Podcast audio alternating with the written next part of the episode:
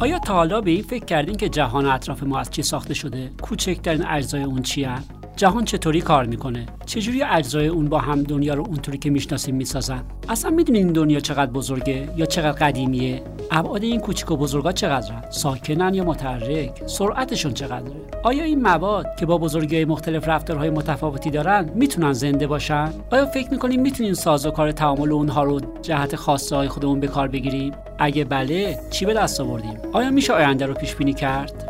در این مجموعه پادکست های رازگو سفری داریم به دنیای علم فیزیک. از کوچکترین ابعاد هستی تا دوردست ها از دیرترین زمان تا آینده های دور.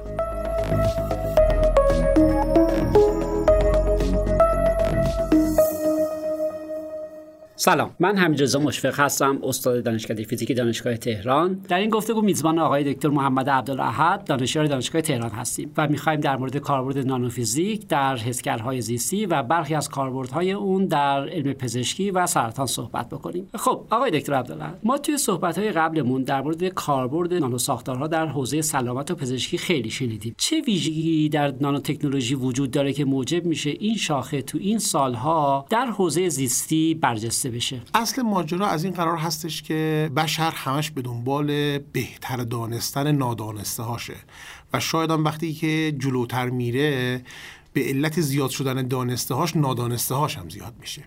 یکی از اقیانوس های نادانسته که امروز بشریت باهاش در تقابل هست حوزه علم زیستی و بیولوژیه.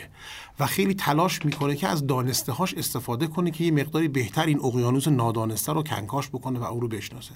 خب ما می‌دونیم که حوزه علم پزشکی و حوزه علوم زیستی حوزه است که یک سابقه بسیار قدیم داره و انواع اقسام نگاه ها نسبت به موجود زنده و انسان چه از نظر زندگی و متابولیزم حیات و چه از نظر ایجاد بیماری ها و درمان ها وجود داره. خب فناوری های فیزیک و الکترونیک در و ادامه اونها فناوری نانو هم که پیشرفت کرد همونجور که کمک کرد بسیاری از صنایع و feature های مختلف زندگی بشریت پیشرفت بکنه خیلی کمک کرد که حوزه زیستی هم دچار یک گشایشی از نظر میزان دانسته ها بشه. ماجرا از این قرار هستش که ما همونجور که یک نگاه بیوشیمیایی به پدیده های زیستی داریم و اصطلاحا میگیم اتفاقاتی که در موجودات زنده میفته داره از پدیده های ابرشینی تبعیت می‌کنه. یعنی به غیر از واکنش ما برهمکنش هم داریم. به دنبال این رفتیم که حالا آیا ترجمه بیوالکترونیکی یا بیوالکتریکی هم میشه از پدیده های زیستی دریافت کرد یا خیر؟ خب دانشمندات این تلاش هایی که انجام دادن دیدن که بله ما از موجودات زنده و موجودات زیستی حالا اگه تعریف از موجود زنده می‌کنم کوچکترین موجودی که تو علم پزشکی بهش حیات رو نسبت میدن سلوله اما ساب ارگانل های کوچکتر از سلول هم هستن که اینها هم در حیات دخیلن و به عنوان موجود زیستی حساب میشن مثل پروتئین ها مثل دی ای ها و خیلی از ساختارهای و ماکرومولکولهای ارگانیک عالی دیگه. خدمت شما عرضم که نکته جالب اینجاست که وقتی بشر رفت به دنبال اینکه ترجمه الکتریکی از خصوصیات و رفتارهای موجودات زیستی پیدا بکنه حالا باید ابزار این ترجمانش رو قوی می‌کرد. ما با ابزار معمول الکترونیک که بر پایه فیزیک ساخته شده و اصطلاحا بهش ما میگیم مایکرو الکترونیک خیلی نمی‌تونستیم از یه حدی بیشتر عمیق بشیم و وارد بشیم برای شناخت خصوصیات این موجودات. با پیشرفتی که در علم فیزیک و در کنارش الکترونیک اتفاق افتاد نانو تکنولوژی وارد شد به ما feature size های خیلی کوچکتری داد و به ما این کمک رو کرد که ما بتونیم با دقت بیشتری این موجود پیچیده رو بشناسیم و براش ترجمه های الکتریکی پیدا کنیم که حالا در ادامه خواهیم گفتش که ما هر چقدر دقیق تر میشیم می‌بینیم که ابعاد دقیق تر و پیچیده تری از نظر الکتریکی هم در این موجود زیستی وجود داره. بنابراین شما دنبال این هستین که یک وسیله خارجی رو که همان الکترونیک شما هستش به موجودات زنده که در حد سلولی یا کوچکتر از اون هستن در واقع در تماس قرار بدین و رابطه الکتریکی بین این دوتا برقرار بکنید. درسته؟ بله. در اصل بخوام به موضوع نگاه بکنیم. اصولا حیات در بستر آب وجود داره. یعنی موجودات زنده موجوداتی هستن که در محیط آبی زندگی می‌کنن. در اصطلاح ما میگیم انگار ما در یک محیط فیزیولوژیک هستیم یا در اصطلاح خودمون میگیم در یک محیط الکترولیت هستیم. اما علم الکترونیکی ما داریم ازش استفاده می‌کنیم. سالید سید الکترونیکه. یعنی الکترونیک حالت جامده یعنی انتقال بارها در فضای مومنتوم انرژی که تو کوانتوم بالاخره دوستانی که دارن پادکست رو گوش می‌کنن احتمالا باش آشنا هستن. یا رفتارهای الکتریکی مواد طبق تعریف عایق رسانا و نیمه هادی تعاریفی است که در ساختارهای بلور و جامد انجام میشه. حالا قراره یک موجود جامد با یک موجود مایع ارتباط برقرار بکنه. ما اینجا اصطلاحا بهش میگیم solid electrolyte interface یعنی ما باید بیایم و بین این دو موجود ارتباط الکتریکی برقرار بکنیم. بله. پس اون solid یا جامد شما همون الکترودهای شما هستند و الکترولیت شما همون موجود زنده و سلول. خب ابعاد این موجودات بیولوژیکی که ازش صحبت می‌کنین چقدره؟ چون ما می‌دونیم که سلول ها در حد micron هستن ولی ما الان داریم در مورد نانو صحبت می‌کنیم. چه ویژگی هستش که اینو نانوش می‌کنه برای من؟ مرسی. خیلی سوال خوبی بود.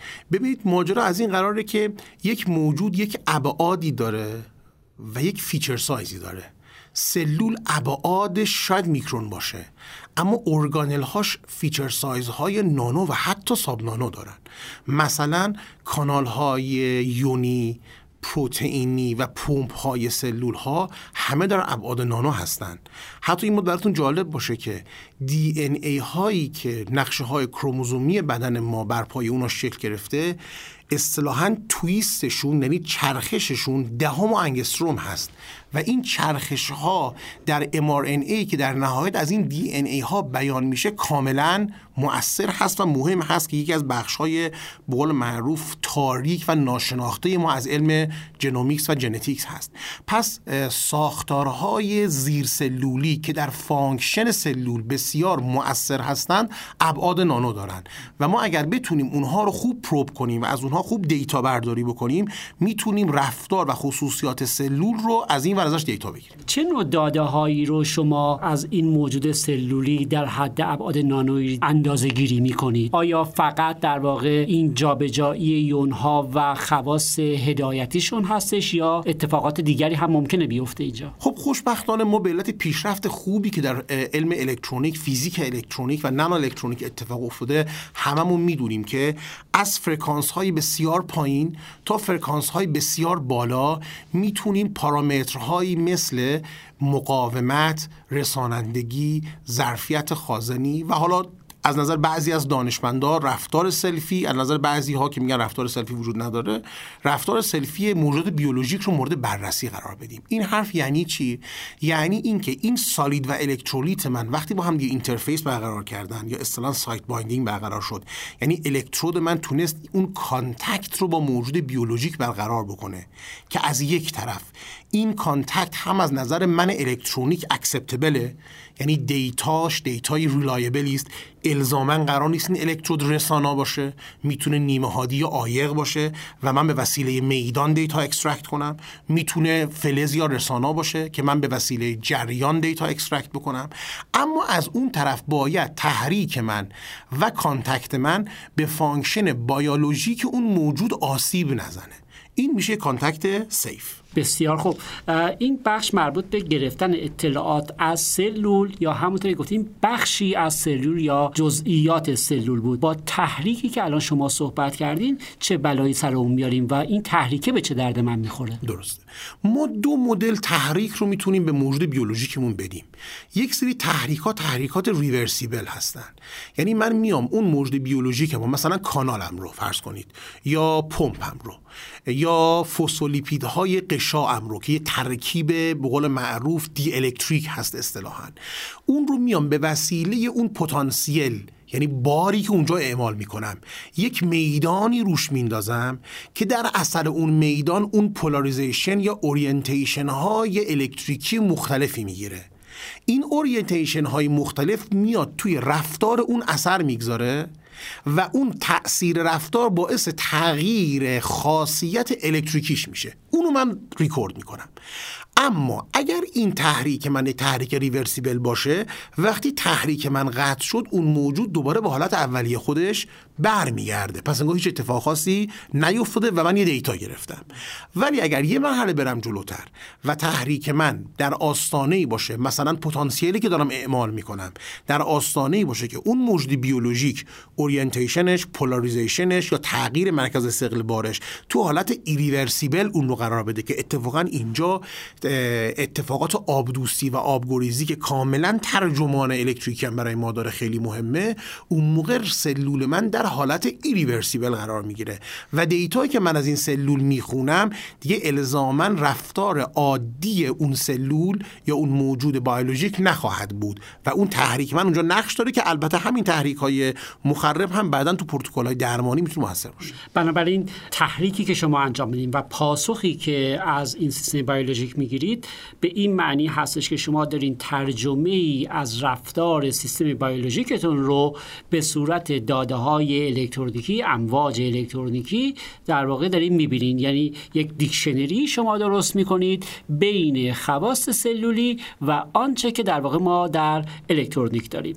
بسیار عالی بله, بله. خب این شاید شبیه آن چیزی باشه که ما قبلا هم در حوزه تشخیص پزشکی در واقع داشتیم. ما مشابه اونچه که در واقع در سونوگرافی داشتیم در تصویربرداری های X-ray MRI اینها داشتیم. اونجا فقط در واقع ما یه bulk ی داشتیم با تحریک خارجی مثل امواج صوتی مثل امواج ایکس مغناطیسی گاما به سیستم می‌تابوندیم. پاسخ اون رو می‌گرفتیم و ضبطش می‌کردیم. جذابیت کار شما و نوین بودن کار شما به این برمیگرده که به جای اینکه با سیستم bulk سر و کار داشته باشیم دیگه الان رفتیم روی تک تک اجزا و در حد سلولی و همونطور که بارها صحبت کردیم در حد نانو این کار رو در واقع انجام میدیم. این ترجمه درست از کار شما؟ بله یه جمله جالبی رو بگم. شاید من توی کنفرانس ها یا سر کلاس ها میگم برای بچه جالبه. شاید برای دوستانم که این پادکست رو گوش می‌کنن جالب باشه.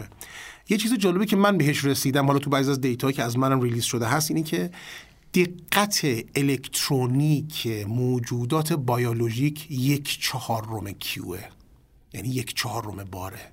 در صورتی که من و شما می‌دونیم دقت ما در الکترونیک به اندازه کیوه یعنی یک باره. چجوری این اتفاق میفته الان به شما میگم. بار منظورتون یه بار الکترونه؟ بله زیر بله. بار الکترون؟ بله مگه بله. داریم؟ همین. خیلی جالب شد. خیلی جالب شد. حالا ببینید چیه ماجرا. اصلا نظر کوانتومه. مگه ما می‌دونیم یک و 6 تا ضرب 10 تا منهای 19 کولون تو کجای این موجود بسته موج الکترونی دیستریبیوت شده؟ مگه من می‌تونم به قول شما بیام این رو تیکه کنم و کمتر کنم؟ حالا ترجمه رو گوش کنید. چقدر براتون جالب میشه. شما یک کانال یونی دارید. و این کانال یونی قرار هستش که یک سودیوم رو عبور بده. این یک سودیوم یک بار مثبت یک و 6 دهم ضرب داره 10 به توان منهای 19 کولون داره. درسته؟ یک بار الکترون. یک بار الکترونی داره. خب این بار قرار جابجا بشه دیگه درسته؟ چهار تا پروتئین تو این کانال وجود دارن که هر چهار تا پروتئین باید توی استیت خاصی قرار بگیرن که اجازه بدن این یک بار عبور کنه. اگر یکی از این چهار پروتئین نتوانند یا نخواهند یا ما یه کاری بکنیم که نشود در استیتی قرار بگیرن که این چهار طرف کانال باز بشه که سودیوم عبور بکنه سودیوم عبور نمی‌کنه. پس ببینید چه پروتئین یک اسمش می‌ذاریم آلفا. چه پروتئین دو بتا چه پروتئین سه مثلا گاما و چه پروتئین چهار اتا. هر کدوم از اینها در اون state کانفورماسیونی قرار نگیرن که اجازه بدن سودیوم عبور بکنه سودیوم عبور نمی‌کنه. ولی ببینید چه چهار پروتئین توی state قرار بگیرن سودیوم عبور نمی‌کنه؟ چه سه پروتئین چه دو پروتئین چه یه پروتئین. یعنی من با feature size data ی بیولوژیک کمتر از یک بار می‌تونم چهار تا حالت داشته باشم که یک بار الکتریکی عبور نکنه. این میشه اون زیبایی یا هیدن فاکتوری که من در بیولوژی دارم که من اصطلاحا میگم دقت در بیولوژی یک چهارم باره. یعنی من سه چهار تا کار دارم انجام میدم. کار بیولوژی انجام شده ولی هنوز یه بار الکتریکی عبور نکرده. یعنی من یک بخشی از دقتی که از الکترونیک بابت عبور یک بار می‌تونستم کشف بکنم در بیولوژی سه چهار تا اتفاق افتاده ولی هنوز یه سیگنال من رد نشد و هر کدوم از اون چهار تا کانال رو تنها و تنها شما می‌تونید در واقع با ابزار در حد نانو دقیقا. دستکاری بکنید حالا زیبایی قضیه همین. احسن بله. حالا هر کدوم از این پروتئین ها خودشون موجودات بارداری هن. اینها دارن استفاده میشن که یه بار عبور بکنه. ولی اگه شما یه تحریک خاصی روی این پروتئین ها انجام بدی می‌تونی پروتئین از آن آف بکنی توی کانفرماسیون خاصی قرار بدی حالا تسهیل بکنی. یعنی خیلی جالب شد. یه موجود با دقت کمتر از یک بار رو داری تو بیولوژیک جابجا می‌کنی ولی تو اونم دوباره از دور از نانو الکترونیک استفاده می‌کنه که یک پروتئین رو تحریک کنی این اتفاق رو تسهیل کنی. حالا امیدوارم که تونسته باشم خوب جا انداخته بسیار هم عالی بود. این تحریک ها یا گرفتن اطلاعات از این سلول ها آیا به سلول ها آسیب نمی‌زنه؟ ببینید کاملا وابسته به چند چیزه یک سایز الکترودی که داره با سلول برهم کنش می‌کنه دو میزان ولتاژ یا اون باری که شما داری اعمال می‌کنی برای اینکه بعدا از اون اختلاف ولتاژی که ایجاد میشه به علت اون media که media ی سلولی شماست ازش داری پاسخ می‌گیری. این خیلی توش خب بحث مهمیه. سه متریال یا موادی که باشون الکترود ساخته شده موجودات بیولوژیک چون موجوداتی از نظر شیمیایی ریاکتیو و فعال هستند نسبت به برخی از مواد شیمیایی می‌تونن واکنش هایی انجام بدن که این واکنش ها از نظر زیستی تخریبی باشه. مثلا امکان داره من یک رسانای خیلی خوبی داشته باشم اما این رسانای خوب من چون در برهم کنش با موجود بیولوژیک یک واکنش فعال میده و اون واکنش تخریب می‌کنه موجود بیولوژیک رو من حق نداشته باشم ازش تو حوزه زیستی استفاده مثلا مثل استفاده نمی کنی احسن. مثل یک رسانه بسیار عالی است اما من حق ندارم ازش توی موجودات بیولوژیک استفاده کنم به خاطر اینکه واکنش های حالا ما تو اصطلاح بیولوژی بهش میگیم هازاردوس سمی یا تاکسیک اصطلاح هم میده که این toxic یعنی پروتئین هایی رو فعال می‌کنه pathway هایی رو مسیرهایی رو فعال می‌کنه پسیرات موجب مرگ سلول. طلا چطور؟ خب طلا یکی از بهترین فلزات برای استفاده در حوزه بایوالکترونیک هست چون هم رسانندگی بسیار خوبی داره هم زیست سازگاری خیلی خوبی داره. مانند طلا پلاتین هست که اون هم بسیار فلز خوبی است برای کاربردهای بایوالکترونیک و تیتانیوم. و البته به خاطر مسائل اقتصادی ترکیباتی از اینها. خب اینا که مواد bulk هستن این نانوها در واقع کجا وارد شدن؟ آها خیلی سوال خوبیه. از دو منظر من این سوال جواب میدم. یکی اینکه نانو تکنولوژی اومد نسل جدیدی از مواد و الکترودها رو به ما معرفی کرد بر پایه کربن. مثل multi-wall nanotube های زیست سازگار که بسیار به ما کمک کرد چون هم رسانندگی قابل کنترلی داشتن همین قابلیت رو داشتن که functionalize بشن با انواع و اقسام رادیکال هایی که در حوزه زیستی بسیار تو ابرشیمی به درد ما می‌خوره. در بحث های interactive ی که خدمتتون دفعه قبلی عرض کردم که ما اینجا فقط reaction نداریم interaction هم داریم. ساختارهای گرافینی با mobility بسیار بالایی که دارن و سطح برهم بسیار زیادی که میدن دیگه خود شما بهتر می‌دونید دوستان بهتر می‌دونن شما توپ پینگ پونگ و وقتی nano structured بکنی بنزه یک تالار تئاتر سطح موثر می‌گیره و ما در الکترونیک از چیزای بسیار مهمی که می‌خوام interactive surface ه یعنی من سطح خوبی می‌خوام برای contact دیتا بگیرم. و هر چی بتونم در یک محیط کوچیکتری این سطح موثر رو داشته باشم دیتای عالی تری می‌گیرم. 2D material ها اومدن وارد کار شدن و البته خود ساختارهای فلزی ما مثل طلا و پلاتین با نانو ساختار شدن با nano particle شدن به ما کمک کردن که از پدیده های رسانشی مثل hopping و tunneling بتونیم با کیفیت بهتری استفاده بکنیم و اونجا بتونیم دیتا های الکتریکی خیلی خوبی مثلا توی پروتئین ها توی قشاع سلول ها و تو بعضی از بقول معروف کارها تو حوزه بحث دی ان ای آر ان ای دیتا برداری کنیم.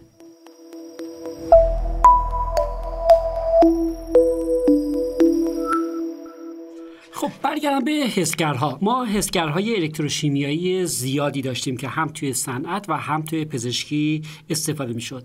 همین الان توی صحبتاتون شما در مورد سطح مؤثر گفتید که یکی از ویژگی های اساسی نانو ساختارها هستش. دیگه چه مکانیزمی هستش که این حسگرها رو برای مسائل زیستی کاندیدای خوبی می‌کنه واسه ما. خب ما همونجور که طبق اون علمی که یا اون سوادی که از نانو تکنولوژی داریم می‌دونیم که وقتی من در متریال های مختلف سطح رو کوچیک می‌کنم اصطلاحا میزان فعالیت الکتریکی یا شیمیایی اون موجود رو بالا می‌برم. یعنی سطوح ریاکتیو تری درست می‌کنم. سطوحی درست می‌کنم که حالا بگم تندنسی بگم یا علاقه بگم تمایل به برهم کنش بیشتری دارن. اولین کمکی به ما خواهد کرد این که وقتی که شما نانو پارتیکل می‌کنی نانو تکسچر می‌کنی نانو وایر می‌کنی میزان واکنش پذیری واکنش دهی و برهم کنش پذیری رو خیلی بالا می‌بری که هیچ وقت از بال که اون متریال نمی‌تونی یه همچین حالت رو بگیری.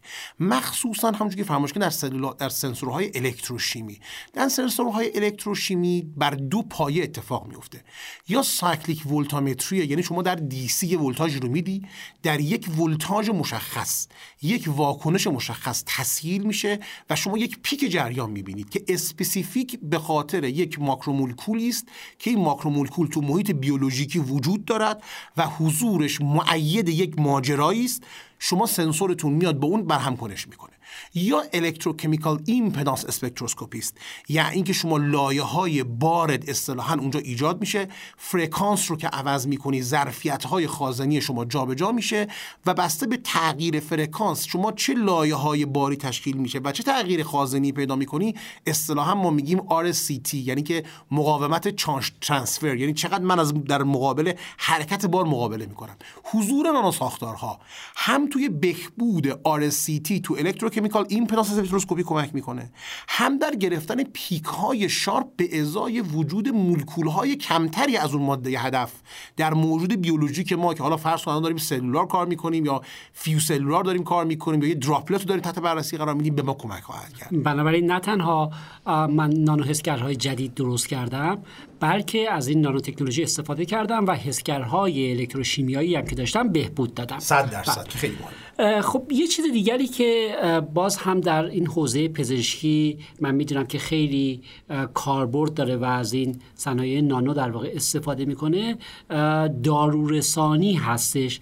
این دارورسانی ها چجوری انجام میشه با فناوری نانو؟ درست. ببینید دارورسانی در فناوری نانو دو تا concept داره. یه concept ش نانو داروهای biochemical هست که حالا خیلی تخصص من نیست منم وارد نمیشم داخلش. یک concept ش دارورسانی های nano electrical هست که ما اتفاقا توش ورودم پیدا کردیم و حوزه بسیار جالب و جذابیه. و اون این هستش که ما می‌تونیم داروها رو به کمک nanomaterial ها از نظر الکتریکی active کنیم و وقتی اونها رو وارد بدن کردیم تحت هدایت میدانهای الکتریکی و مغناطیسی در یک جای خاص و یک جای targeted نگه داریم. اجازه بدیم این داروها از غشای پلیمریشون release بشوند یا release نشوند. و بعد از اینکه release شدن با تحریکاتی که میدیم اجازه بدیم این داروها وارد سلول بشوند یا نشوند. یعنی ما سه تا مشکل در حوزه فارماکولوژی داریم برای اینکه بتونیم کار درمانی انجام بدیم. یک دارویی بسازیم که اصلا اثر بگذارد. دو داروی ما در محل اثرش اثر بگذارد نرود بافت های دیگر رو تخریب بکند. سه داروی ما با کمترین concentration ممکن تاثیر خودش رو بگذاره. ما additive material نداشته باشیم که به کبد و طحال اینا فشار بیاریم به کلیه فشار بیاریم برای پالایش دوباره مواد اضافه و detoxify کردن. نانو الکترونیک میاد کمک می‌کنه. با polymerize کردن active الکتریکی داروهایی که تو ابعاد نانو اونها را به عنوان یه سری carrier و vector در اختیار شما قرار میده که از خارج بدن اینا رو می‌تونی هدایت بکنی. خب زیست سازگاری ها رعایت کردی 20 پروتکل ها روش اعمال کردی اینو وارد بدن میشن. سعی می‌کنی با میدان ها چون این امکان رو داره با میدان های الکتریکی مغناطیسی و ترکیب اینها بهترین حالت رو ایجاد بکنی دارو رو به مرکز هدف خودش برسونی و با تحریکاتی که انجام میدی این غشاهای active الکتریکی رو release بکنی. و بعد می‌تونی با همون الکترودهایی که راجع با هم صحبت کردیم سلول رو تحریک بکنی و permeability سلول اصلا اون دارو ببری بالا و کاملا هدایت شده دارو رو ببرید تو اون محلی که مد نظرته با کمترین concentration. بسیار عالی. من یه بار دیگه تکرار بکنم. با این ابعاد نانویی که شما ذراتتون رو کوچک می‌کنین یکی اینکه داروی کمتری میدین به سیستم ولی efficient تر و کاراتر. دقیق هدفتون رو دقیق تر مشخص می‌کنید به جای اینکه یه جایی پراکنده بشه فقط به یک جای مشخص می‌برید. و البته این نیازمند این هم هستش که شما تحریک بیرونی با امواج الکترومغناطیسی و میدان ها و اینها هم داشته باشیم یه چیزی که توی بدن و در بیماری ها برامون خیلی اهمیت داره بیماری هایی هستش که منشأ سلولی دارن. مثلا اون چیزهایی که ما خیلی وقت به عنوان سرطان می‌شناسیم. چه اتفاقی در واقع توی اونجا میفته که می‌تونه در واقع ابزارهای نانوی ما توی اونجا کاربرد برامون داشته باشه؟ من اول یه توضیح خلاصه راجع به خود بیماری سرطان نظر پزشکی بدم و بعد بیام روش ترجمه بی الکتریکی صحبت کنم. ببینید تعریف سرطان یعنی اینکه وقتی که یک سلول متابولیزم طبیعی خودش رو دنبال نکنه و proliferation یا تقسیم و رشد طبیعی خودش رو دنبال نکنه بدن به او فرمان مرگ خودخواسته یا آپوپتوز میده. یعنی یه سری سیگنال های بیوشیمیایی و شاید سیگنال های wireless ی هم باشن که ما الان نمی‌دونیم. سواد بشر تا نمی‌دونیم تو فعال میشه.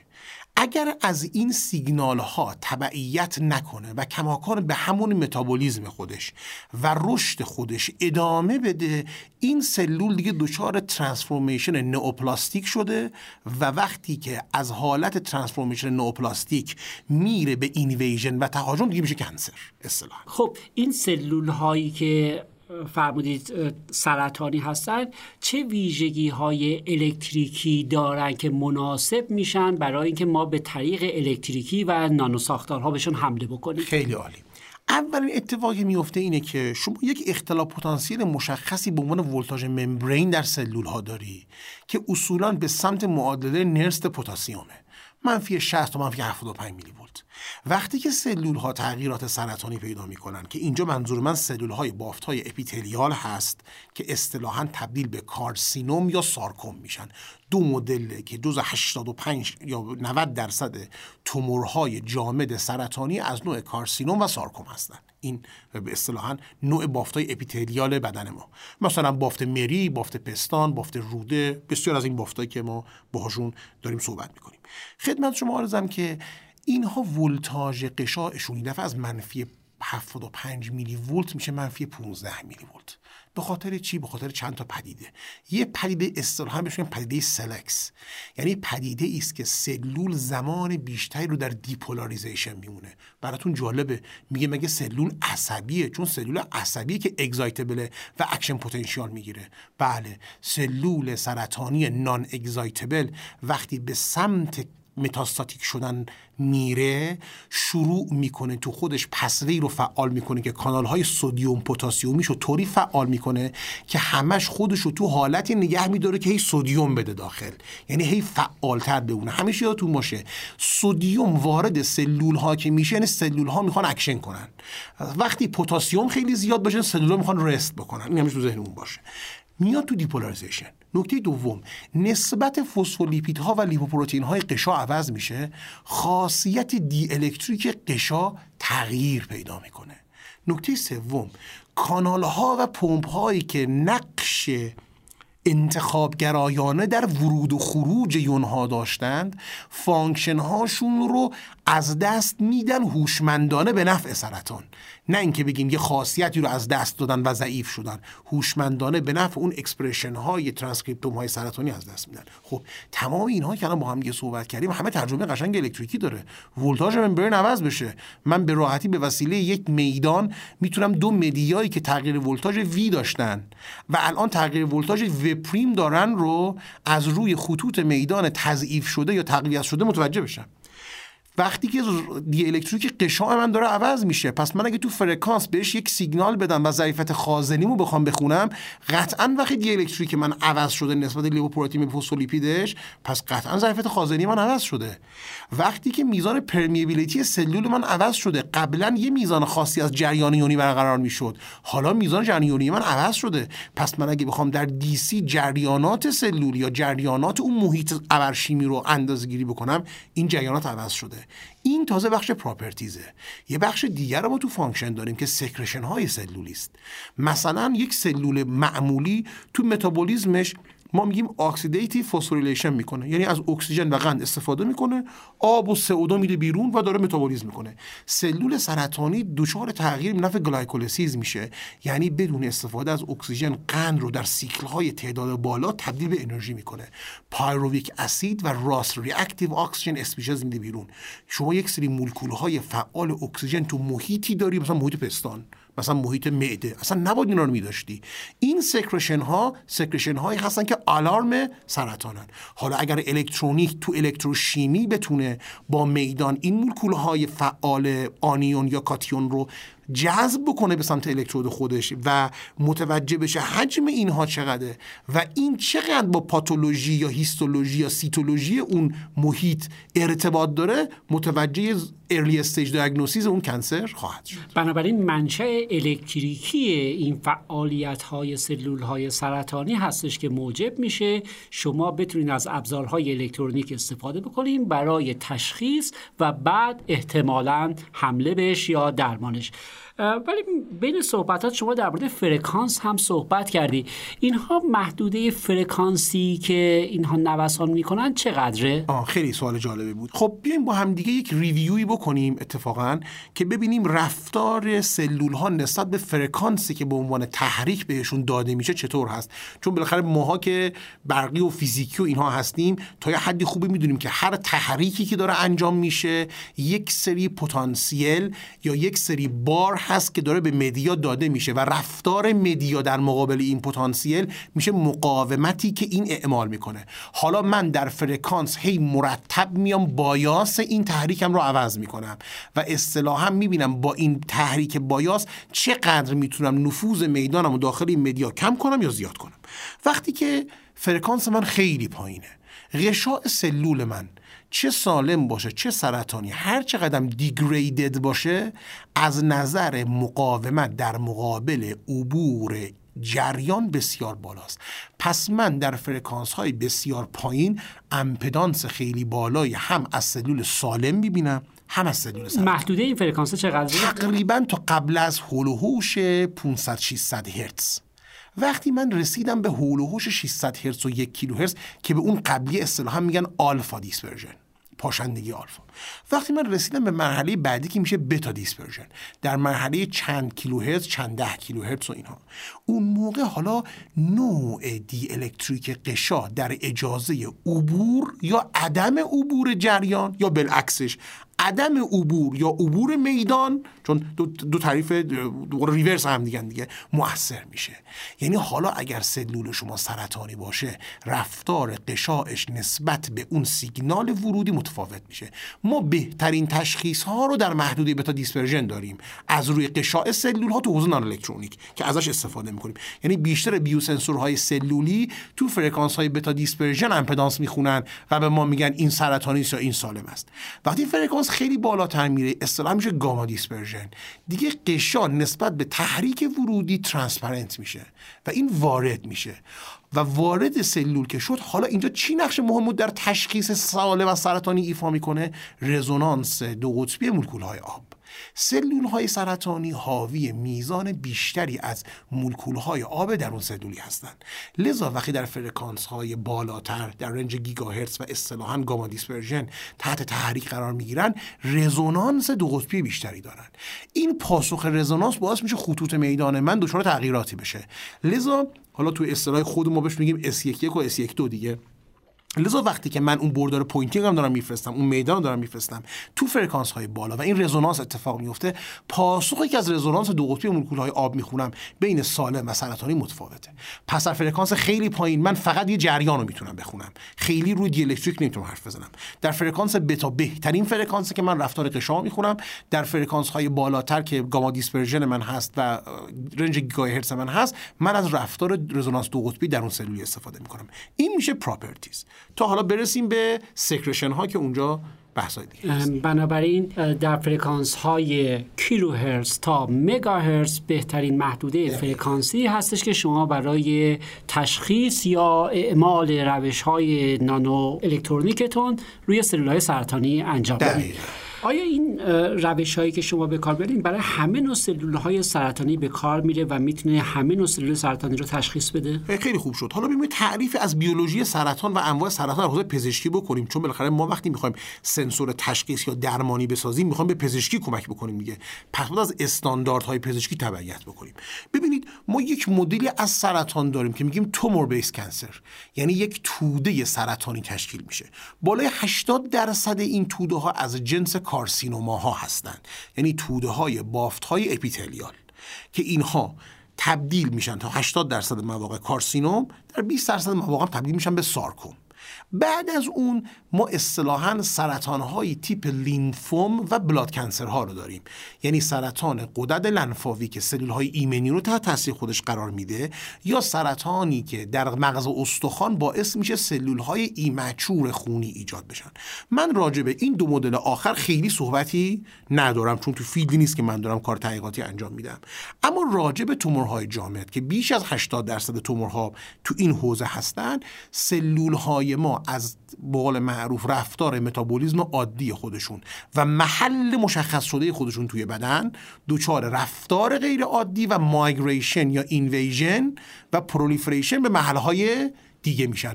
و اصطلاحا ما میگیم هی بنیادی تر میشن. یعنی به که هی پرو... یعنی با progenate شده سلول ها رو از زمان جنینی هی تحویل می‌گیریم. سلول میشه کلیه میشه کبد میشه پوست میشه مو. وقتی سرطان اتفاق میفته اینها میان رفتارهای بنیادی تر. یعنی از epithelial میشن mesenchymal. از mesenchymal میشن amoeboid ی این باعث میشه راحت تر بتونن تحمل بکنن محیط های harsh رو. یک سلول پستان که نمی‌تونه محیط استخوان رو تحمل کنه. اصلا نمی‌تونه اون میزان زیاد کلسیوم رو تحمل کنه نمی‌تونه اون فشار رو تحمل کنه. چه می‌شود یک سلول پستان وارد استخوان به سلول سرطانی میشه؟ کلی تغییر function داده و اصطلاحا ما میگیم بنیادی تر شده. لذا ما رو تومورهای جامد کار آیا کیت های قابل استفاده در عمل هم از این حسگرها داریم؟ یا اینکه همه صحبت هایی که داریم می‌کنیم فقط توی آزمایشگاه شما تو دانشگاه است؟ خب خوشبختانه با تلاش هایی که انجام شد و زحماتی که واقعا کشیده شد ما الان دو نسل از سنسورهای تشخیصی بر پایه نانوالکترونیک برای جراحی های سرطان رو وارد کلینیک کردیم که تقریبا از سال از اواخر سال 98 مجوز ورود به بازار کلینیکی شاید وزارت بهداشت گرفت و خوشبختانه سه تا از patent های US ایش grant شد و چون پتنت های یو اس ایش گرانت شد وارد بحث مذاکرات تجاری حالا با کشورهای اروپایی و هند و اینها شدیم که مثلا اینها بره اونجا استفاده بشه که یه سری بحث‌های حالا غیر علمی و اقتصادی و سیاسی که به هم خیلی ربطی نداره ولی خب ارتباطات خیلی خوبی گرفته شد و اونها اینفرم شدن نسبت به این دستگاه ها و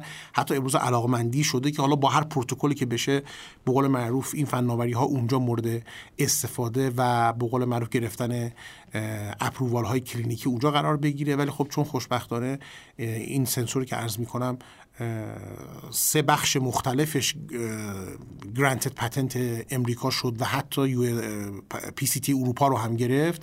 یعنی هم Euro patent شد هم US patent شد.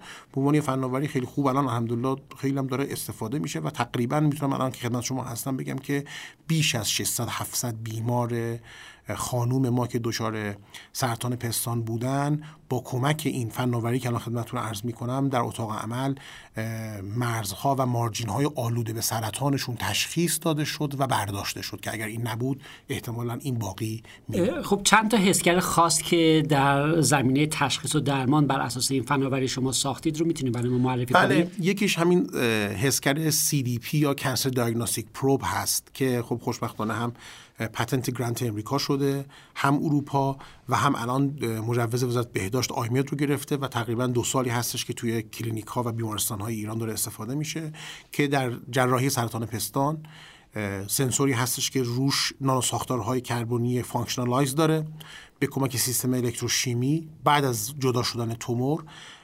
margin های درون بدن رو چک می‌کنه به صورت real time و اگر باقی مانده از سلول های بدخیم و پیش بدخیم اونجا باقی مونده باشه از رو همون detection secretion های اون سلول ها متوجه میشه و کمک می‌کنه که جراح رو اونها رو برداره و تست های اپیدمی data های اپیدمیولوژی که ما داره نشون میده که تقریبا طی این مدت حدود 600 700 نفر از بیماران کشورمون به کمک این دستگاه تونستیم margin هاشون رو تشخیص بدیم که فناوری های موجود و روش های موجود این امکان رو نداشتن که این کمک کنن یعنی در همون حین عمل بدون اینکه آزمایش مجددی بشه شما اونجا پیدا می‌کنید که آیا باقی مانده سلول سرطانی اونجا مونده یا نه؟ آه. این رو بشه در واقع real time در real time ببینید سنسور real time ه ولی تو پزشکی طی guideline استفاده میشه.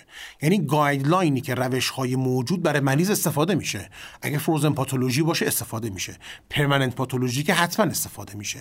حضور این دستگاه اصطلاح نظر HTA guideline پزشکی اینجوری میگن. حضور این دستگاه در کنار روش های موجود. و عدم حضور این دستگاه در کنار روش های موجود نشون داده که حضور این دستگاه سی درصد احتمال باقی موندن margin های آلوده رو در بیماران آورده پایین. طبق trial ی که تا الان انجام شده تو بیمارستان های شهدای تجریش کلینیک سرطان پستان و بیمارستان ما حسگر دیگر؟ بله. حسگر بعدی حسگری هستش که ما ازش استفاده می‌کنیم برای تشخیص lymph node های آلوده به سلول های سرطانی که از روی میزان چربی که به وسیله سلول های سرطانی سنتز میشه طبق پدیده‌ای به نام fatty acid oxidation. چون سلول های سرطانی وقتی از بافت پستان وارد lymph node میشن یه تغییر متابولیسم میدن. اون باعث میشه که میزان چربی های lymph node کم بشه. و ما از needle های استفاده می‌کنیم که این needle ها از اون محیط یک سری impedance هایی رو ریکورد می‌کنن و ما با یه سری pattern ها تو رفتارهای الکتریکی رسیدیم که اگر این چربی به علت حضور سلول های سرطانی از بین رفته باشه یا اینکه نه fibrose شده باشه به علت chemotherapy یا رادیوتراپی یا اینکه نه یه دونه لیمف نود سالم باشه. پترن های قابل تشخیص نسبت به همدیگه دارن که این هم داره استفاده میشه. در زمینه درمان هم به دستاوردهای ما دست پیدا کردیم؟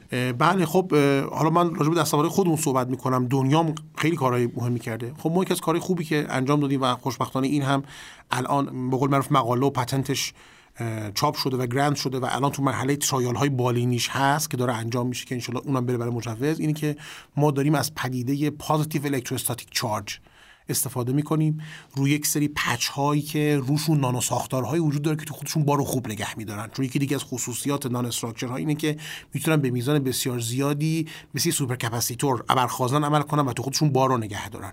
ما میایم این بارهای pure electrostatic رو روی این patch ها نگه میداریم و اینها رو از روی پوست نزدیک به تومورها می‌کنیم. سلول های سرطانی سلول های هستن که از پسوی بدن تبعیت نمی‌کنن.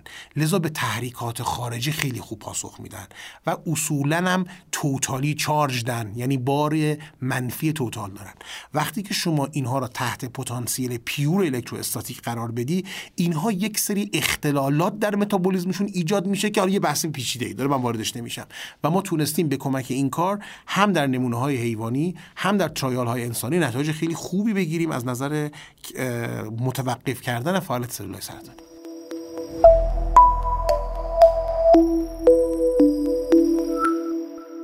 در مورد سایر بیماری ها چی؟ مثلا کووید 19 که این اواخر خیلی مردم رو در واقع اذیت کرد. آیا تو این زمینه هم این نانو تکنولوژی به ما کمک کرد؟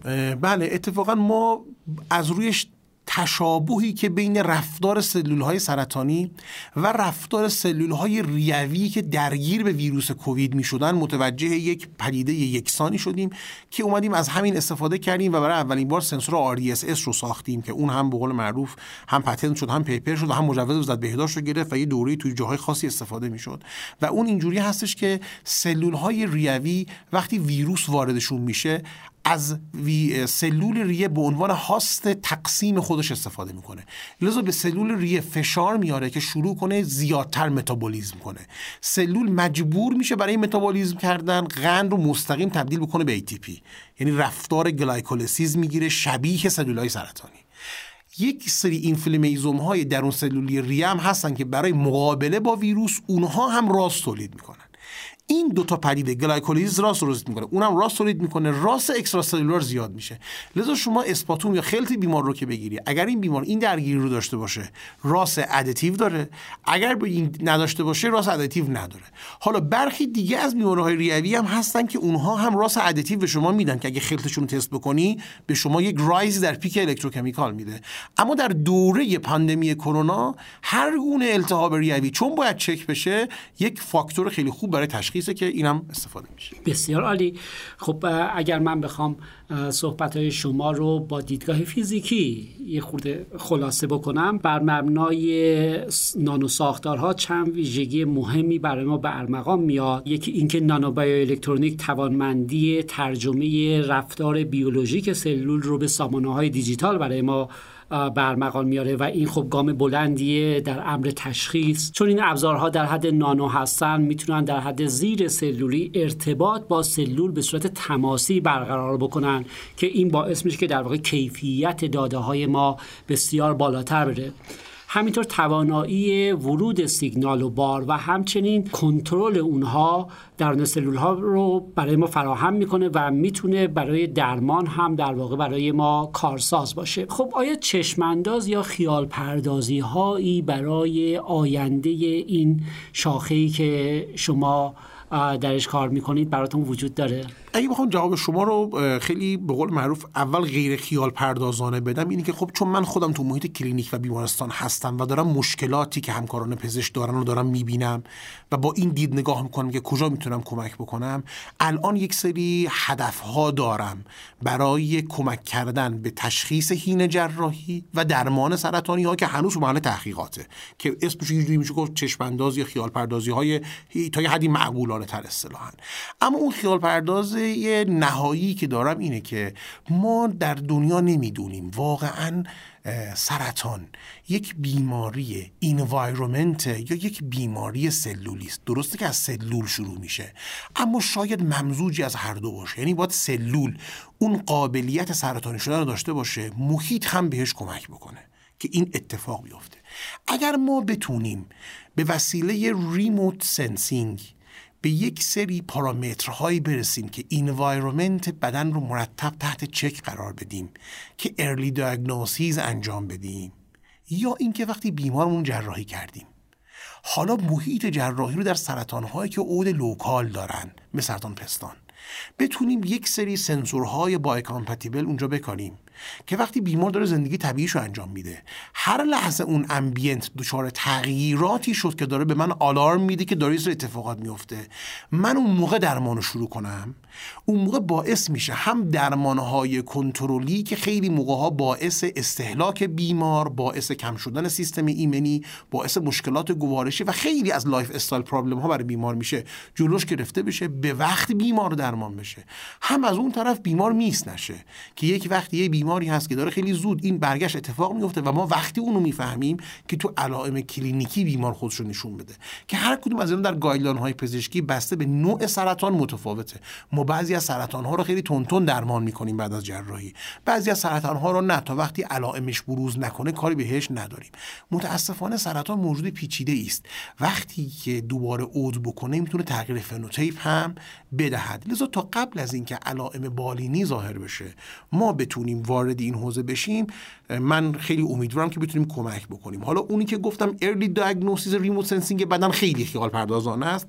اما اینی که گفتم در محیط جراحی ما بتونیم این کار انجام بدیم یک کمی خیال پردازیش کمتره و به واقعیت نزدیکتر تلاشایی هم داریم سپاسگزارم آقای دکتر. فعالیتی که شما در حال انجامش هستین و خیال پردازی که براش دارید بدون تردید می‌تونه آینده روشنتر و سالمتری رو در واقع برای ما به ارمغان بیاره.